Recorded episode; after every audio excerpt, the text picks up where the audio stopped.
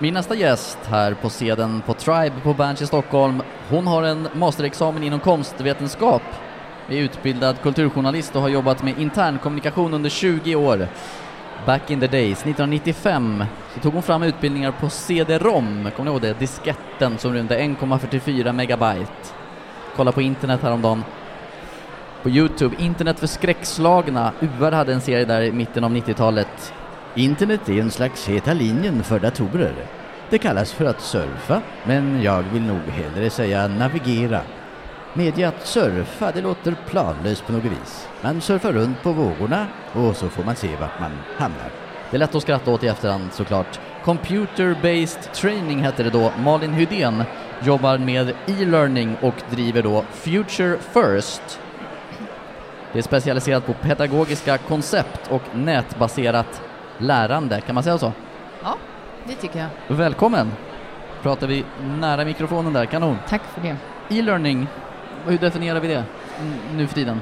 Eh, man skulle nog kunna kalla det för digitalt distribuerat lärande. Alltså det kan både vara själva lärandet i sig men också kanske läromedlet eller formatet mm. kan man säga. Många ju, har råkat ut för det här fenomenet i form av jättetråkiga powerpoints eller eh, i form av att man var tvungen att göra, göra något test och så. Eh, men det kan också vara filmer, det kan vara olika typer av animerade budskap eller ja, digitala övningar. Ensamstudier tänker jag på. Ofta ensamstudier, ja. Det, men det blir mer, mer och mer vanligt eh, att man kan göra saker ihop. Men fortfarande är det nog ensamstudier, skulle mm. man säga. Vad är alternativet till inlärningen då, om man inte har, no har det? Alternativet är ju traditionell, i vanliga fall så är det traditionell utbildning, seminarier eller att man har en handledare eller att man gör ett e-postutskick eller van, det vanligaste alternativet tror jag är ingenting faktiskt. Mm. Eh, många företag satsar ju på e-learning för att spara pengar kan man säga, så då vill man få ut budskap snabbt och man vill kunna följa upp hur många har tagit till sig detta budskap. Mm. Det är prio. Mm. Vad kan man säga har varit hett då inom, inom det här området? Vi var inne på det lite, att man ska säkerställa att folk har gått kurser och så vidare. Ja, eh, det har ju gått i vågor det där kan man säga. Eh, men under väldigt lång tid så har det handlat om att eh, följa upp, att eh, certifiera, att eh, säkerställa att 98 procent av våra medarbetare har klarat ett test och så vidare. Har det varit. Och det har så det har liksom överskuggat själva användarupplevelsen kan man säga, även om det finns andra alternativ naturligtvis. När man ska förändra ett stort gäng, då, en organisation, vad ser du att man kan, e-learning kan ha för roll där? Ja, dels handlar det om att man kanske börjar tänka lite mer pedagogik när man ska utforma budskap, eh, när man ska lägga upp kampanjer på ett intranät. Eh, så det handlar om hur man, hur man kommunicerar med sina medarbetare Eh, sen kan det också vara olika typer av digitala stöd om man vill, liksom, för att facilitera processer. Man kanske vill ha en, ett digitalt verktyg för chefer när man ska hålla i möten för att prata om svåra frågor eller inför en förändringsprocess med medarbetare. Eh, exempel på några case då, kan man säga något sånt som faktiskt använder det här på ett sätt du, du har jobbat mycket med liksom interagera, interagera, integrera nya medarbetare kan man säga för, för olika. Ja men precis. Ett exempel på det är till exempel Schibsted i Sverige som använder en, en liten eh, mobil webbapplikation Eh, med film och, och test och eh, lite varumärkesbyggande roliga frågor om företaget som, eh, som man kan skicka ut via sitt rekryteringssystem. Medarbetaren får ett sms och så får man plötsligt en väldigt personlig hälsning av företagets VD.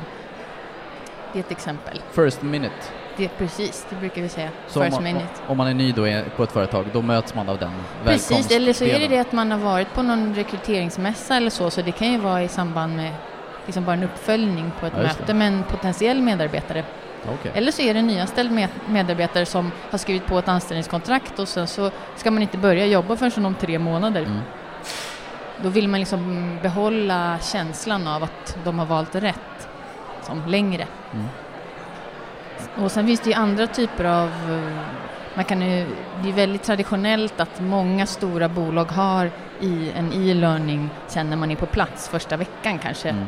Där man får information som är bra att ha. Mm. Som både handlar om varumärken men också praktiska saker som faktiskt jag har nytta av just nu. Det finns ju, eh, ja, nästan alla stora bolag har det nu för tiden. Stora bolag har kanske stela stora intranät också, det måste ju du vara bekant med. Precis, det är någonting som jag hoppas kommer att kunna förändras. Eh, tekniken är ju eh, en stor utmaning i stora bolag. Man ska ta, det är viktiga beslut och det är IT-säkerhet det handlar om. Och det leder ofta till väldigt sega intranät som man faktiskt skulle kunna jobba mycket, mycket mer med om det fanns lite mer svängrum. Vad ser du för mer utmaningar? Framöver? En utmaning är väl hur man, eh, det är väl också det som har talats om flera gånger nu med talarna som mm. har varit här på konferensen. Det handlar om hur man ser på, på lärande, att man tror att, att det handlar om utbildning. Eh, och, eh, men det är ju faktiskt så att det är kanske 10 procent av vårt lärande sker ju organiserat på en utbildning. Resten av lärandet sker ju på annat sätt. Eh, och det måste man klara av och eh, kunna eh, hantera. Och det är ju, då är ju teknik igen, men det är också jättemycket organisation. Och eh, sen handlar det också om det, det har pratats tidigare här om, om, transparens till exempel. Man måste också vara beredd på att lärandet inte alltid kommer top-down så att säga, utan lärandet är ju någonting som vi delar emellan oss och det finns ju väldigt mycket kunskap så att man måste stödja dialogen mellan människor. Lärandet kommer från två håll. Eh, och då handlar det om att släppa lite på kontrollen att, och det är ju lite läskigt. Kommer sociala medier få större roll framöver? Ja. We-learning kanske? Ja, precis. Jag brukar säga we-learning, andra säger social learning. Eh, och det handlar ju om, liksom i framtiden, liksom, om vi ska prata om det, vad e-learning är på väg, det tror jag att det är på väg mot learning helt enkelt. Man använder ju inte be-learning när man pratar om boklärande eller K-learning när det är klassrumslärande utan det är liksom learning, det är bara olika typer av sätt att förmedla. Och sen tror jag att det handlar om att eh, lärandet måste bli mer individanpassat, det måste bli mer anpassat efter här och nu och det måste bli mer socialt. Alltså det handlar om att dela kunskap. Man bygger upp kunnandet tillsammans. Där har ni några tips från Malin Hydén på Future First, alltså ett företag som håller på med pedagogiska koncept för nätbaserat lärande. Lycka till! Tack för det!